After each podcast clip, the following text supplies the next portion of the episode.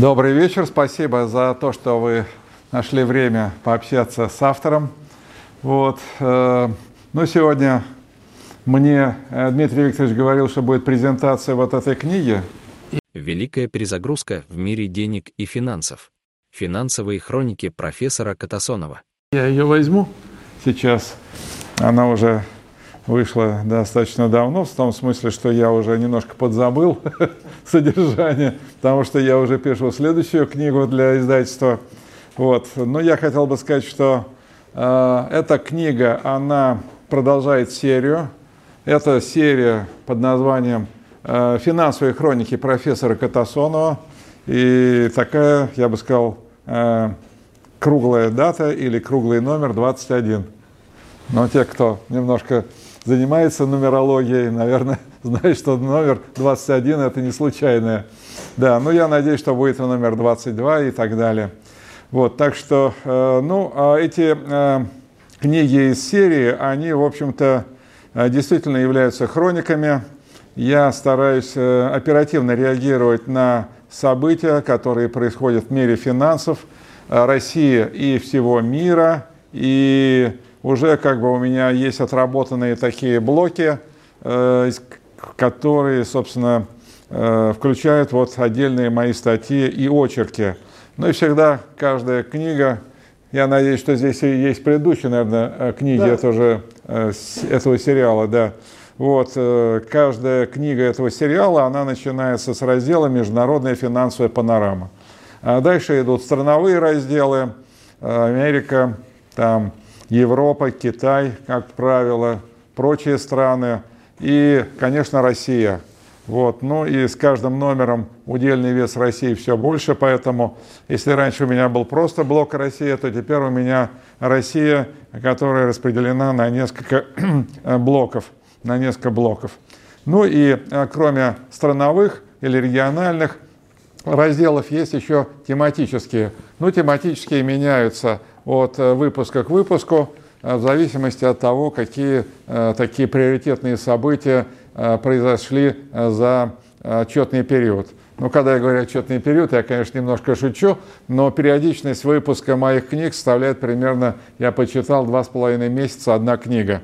Вот, так что если там, предположим, какие-то события, связанные с центральными банками, ну тогда у меня отдельный раздел, который посвящен проблеме э, того, что такое центральный банк и что с ними происходит. Если золото, то же самое. Но вот в этом сборнике у меня э, тематические разделы – это золото, это Big Pharma, но вы понимаете, почему Big Pharma, потому что э, была вот эта самая э, пандемия, так называемая, э, ковидная истерия, и я объясняю, собственно говоря, истоки э, всей этой истерии, всей этой кампании. Вот. э, Не надо думать, что главными инициаторами всего этого э, были компании Big Pharma, они были, наверное, главные исполнители, заказчики были другие. Э, Ну и мне, конечно, тесно в рамках текущих событий мне хочется все-таки, э, чтобы э, мы осмысливали текущие события, опираясь э, на уроки прошлого. Поэтому у меня уже появляется раздел, который называется «Исторические хроники». И я как бы так провожу параллели между сегодняшними событиями и теми событиями, которые там были, я не знаю, э, в 20 веке, в 19 или даже в древнем мире даже в древнем мире. Ну вот э, здесь седьмой раздел называется «Исторические хроники». Просто э, так э, назову некоторые сюжеты, которые попали в этот раздел. Э, 22 июня 1941 года. Об экономической готовности Советского Союза к отражению врага. Ну, по-моему, на сегодняшний день эта тема более чем актуальна. Или, скажем, советская история. Сто лет назад начался переход к НЭПу. Ну, э, переход к НЭПу начался э, действительно э, в 2021 году, но я еще писал этот очерк в 2021 году. Ну, э, закончился этот НЭП, как вы знаете, в конце 20-х годов. Но вот хотелось бы верить, что и нынешний НЭП, он тоже уже на излете, и что начнется новая страница нашей экономической истории. Вот, ну, еще такой интересный очерк НЭП «Возвращение иностранного капитала в Россию». Сегодня тоже очень это актуально звучит, потому что уже не возвращение, а наоборот изгнание иностранного капитала из российского рая. Для них это рай был. Так, э, НЭП, частичная реставрация капитализма в денежно-кредитной системе. Ну и вот еще э, две темы, которые э, имеют полуторавековую давность. Итоги франко-прусской войны 1870-71 годов, создание не только Второго рейха, но и золотой валюты. Вот это, кстати, очень важное событие. Обычно историки описывают франко-прусскую войну, а экономисты думают, что их это не касается а там закладывалась совершенно новая э, модель э, финансовой системы мира. Ну и 150 лет Парижской коммуны, малоизвестная страница истории. Ну, я тоже для себя там открыл, э, недавно же было 18 марта, а советские люди хорошо помнят, что 18 марта – это день Парижской коммуны. У нас даже э, была э, фабрика по производству э, обуви, называлась Парижская коммуна. А вот хотелось бы посмотреть, а что же там было полтора столетия тому назад в Париже. Но опять-таки, я ведь не просто так какие-то байки пересказываю, а я рассказываю о том, как вот эти коммунары выстраивали свои отношения с Банком Франции, с Центральным банком. Это очень ключевой вопрос, и, может быть, э, когда э, историки бы разобрались э, вот в этом, казалось бы, частном вопросе, тогда бы более понятна была бы вот вся эта парижская коммуна.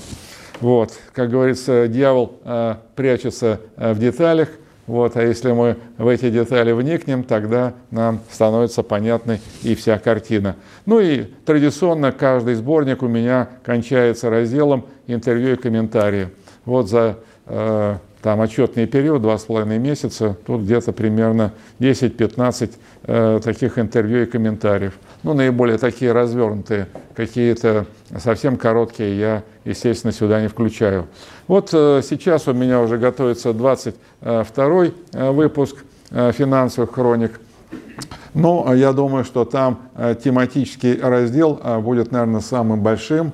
Это, конечно, тематический раздел, посвященный нынешней санкционной войне, которая объявлена коллективным Западом против России.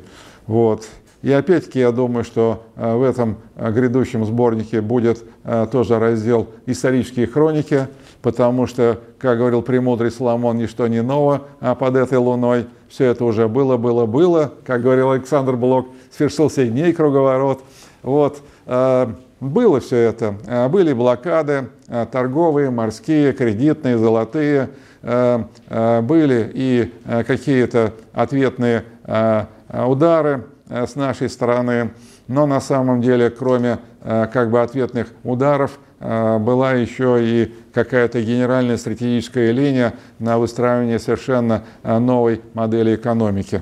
Об этом мы тоже, наверное, сегодня поговорим. Так что, э, ну и, конечно, вот еще неожиданно я погрузился в тему, которая многим кажется странной. Я вроде как экономист, финансист, а тут вот, видите, про вакцинацию. Что это понесло профессора вакцинацию? Да на самом-то деле э, тема вакцинации, она к медицине э, имеет отношение очень косвенное.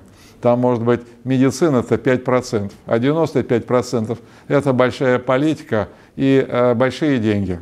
И большие деньги. Вот. И все-таки даже не большие деньги на первом месте, а именно большая политика. Потому что э, деньги – это инструмент достижения э, высших политических целей. Да, деньги здесь играют большую роль, вот, э, собственно, вся эта вот афера под названием пандемия COVID-19, она была профинансирована, проплачена гигантскими деньгами, которые измеряются триллионами долларов. Я не утрирую, потому что печатный станок Федеральной резервной системы США был включен на полную мощность. Денежная масса увеличивалась в 2020 году на несколько триллионов, в 2021 году тоже на несколько триллионов. В общем, а потом эти деньги перетекали э, э, в американскую казну, а из американской казны уже перетекало, я называю все своими именами, э, эти деньги перетекали для того, чтобы осуществлять подкуп медиков. Да, подкуп медиков. Там была коррупция совершенно запредельная. Причем многие медики даже не осознавали, что они являются соучастниками этой э, коррупционной аферы.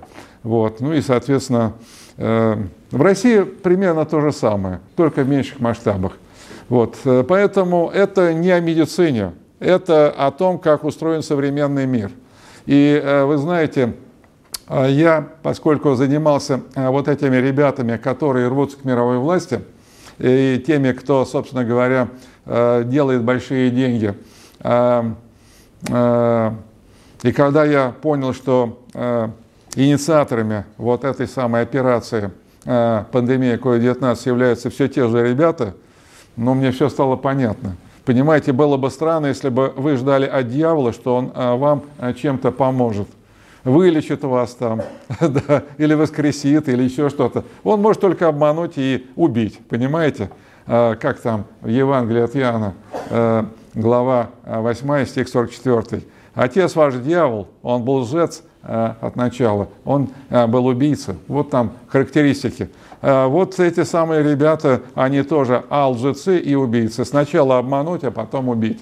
Вот. И вакцинация – это, собственно говоря, инструмент такого убийства, автоназии, как хотите называйте. Я а ведь э, все эти вещи, когда писал, я консультировался э, с нашими ведущими медиками. И, в общем, сейчас буквально мне вот звонил Денис Иванов, э, доктор медицинских наук, вы, наверное, знаете.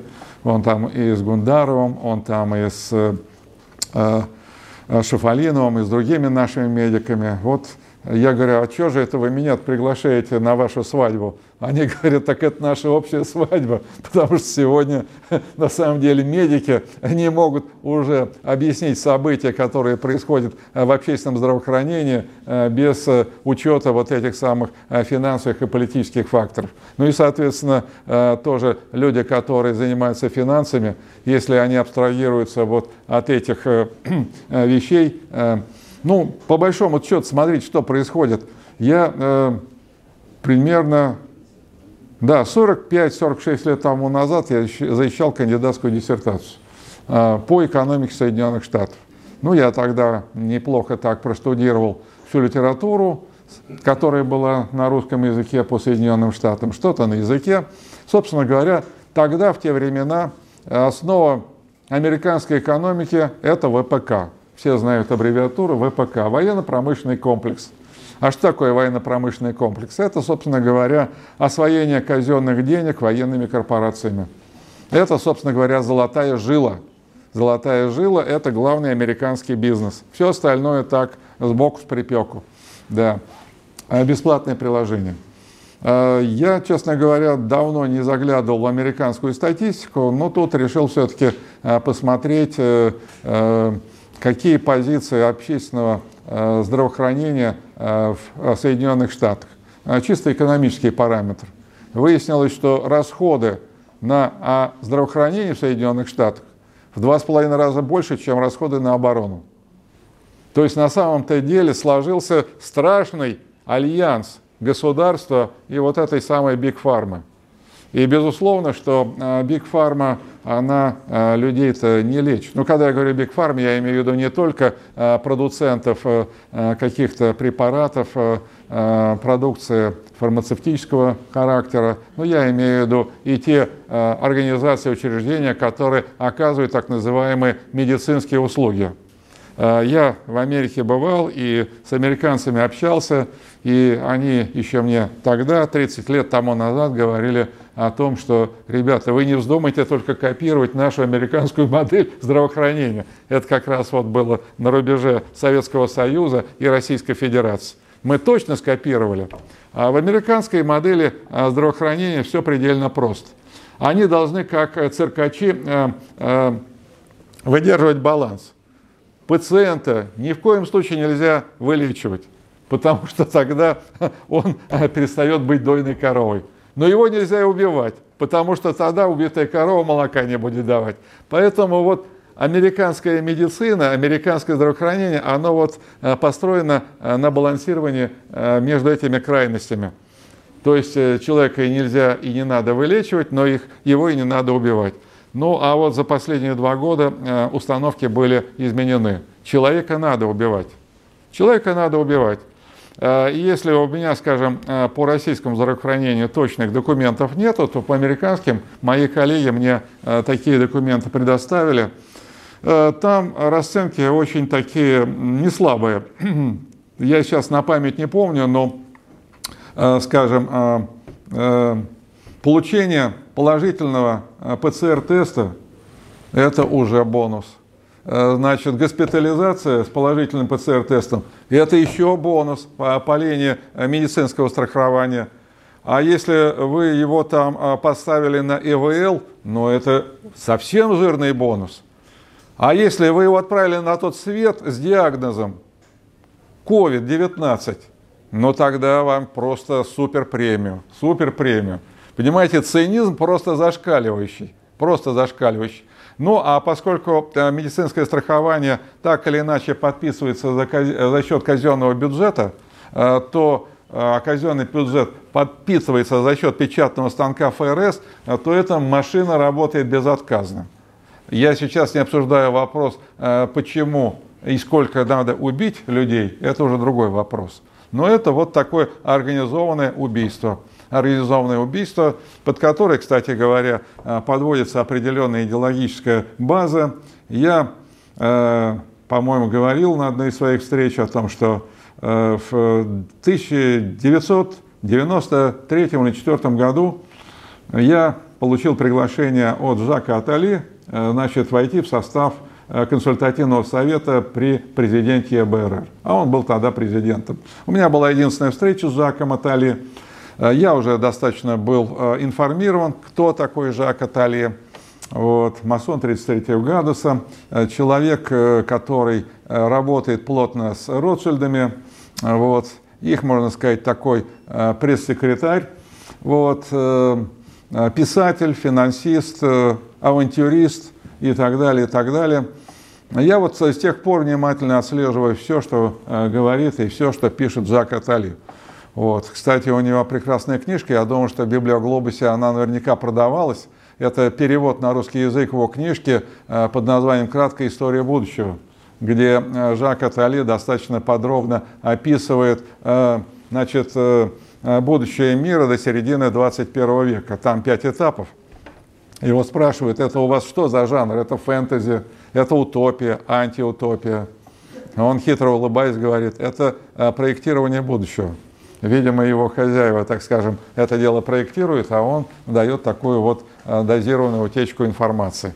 Вот, так что я почему его вспомнил? Э, я его вспомнил, потому что Жак Атали э, в 1979 году, когда он уже стал советником у Митерана и уже как бы стал выходить на такую высокую трибуну, он сказал, что, в общем-то, человечеству нужна диктатура здоровья.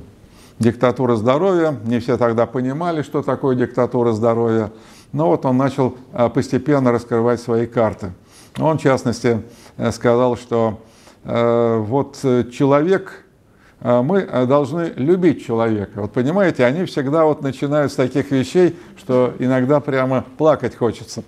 Да, но мы не должны, чтобы человек мучился в этой земной жизни. Вот он начинает болеть, да, там его начинают госпитализировать. А я вот, говорит, как экономист вижу, что происходит. 90% всего э, бюджета на здравоохранение тратится на э, пенсионеров.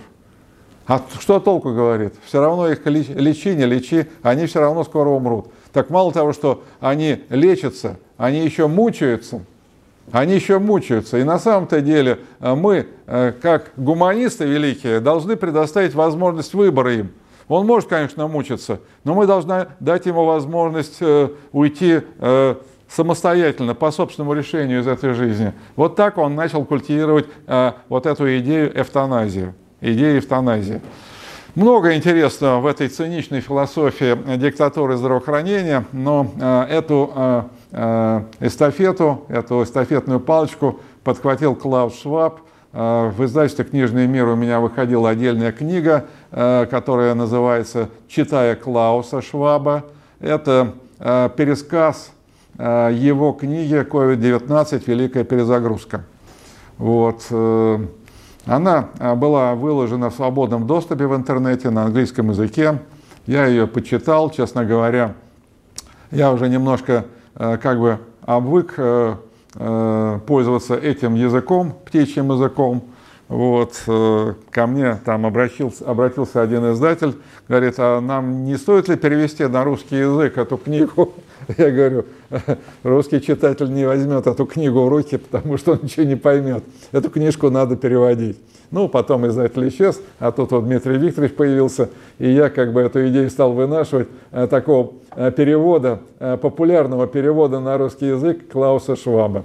Ну вот Клаус Шваб, собственно, и объяснил, он, по сути дела, э, не противоречит, а наоборот дополняет вот эту самую э, краткую историю будущего э, просто некоторые другие грани высвечиваются. А так чувствуется, что как бы есть один идеологический центр, а есть небольшая группа так называемой мировой элиты, которые, собственно говоря, являются хозяевами денег – Э, ну, а хозяевами денег я называю прежде всего тех банкиров и финансистов, которые имеют контрольные пакеты акций в Федеральной резервной системе США и в некоторых других центральных банках.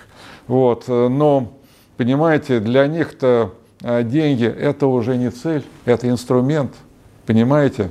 Они вот на всей остальной планете культивируют эту идеологию – которая облечена в формы, наукообразные формы экономической теории, что вот главная цель – это прибыль, это высшая цель человеческой жизни. Вот. И если э, все э, люди э, будут действительно рассматривать деньги и прибыль как высшая цель, тогда они решают свою э, глобальную задачу. Они становятся из хозяев денег, они превращаются в хозяев мира. Вот. Но, к сожалению, вот эта идеология идеология денег, мамонизма, э, золотого тельца, она проникла в Россию 30 лет тому назад, активно насаждается, культивируется. Я преподавал энное количество лет в разных вузах, но в 2018 году я ушел окончательно из вузов, потому что уже в аудитории, скажем, семинарской аудитории, я не видел ни одного живого лица, и работать как бы э, с мертвыми мне было уже неинтересно. Ну вот э, понятно, что мертвые э, не в физическом смысле, а мертвые в таком духовно-психологическом смысле. Вот, так что сегодня ситуация крайне сложная, и я думаю, что любые преобразования в России, а сегодня все ждут таких преобразований, все предлагают какие-то свои варианты преобразований – я считаю, что это надо начинать прежде всего с э, воспитания человека, с возвращения э, человеку действительно его звания человек.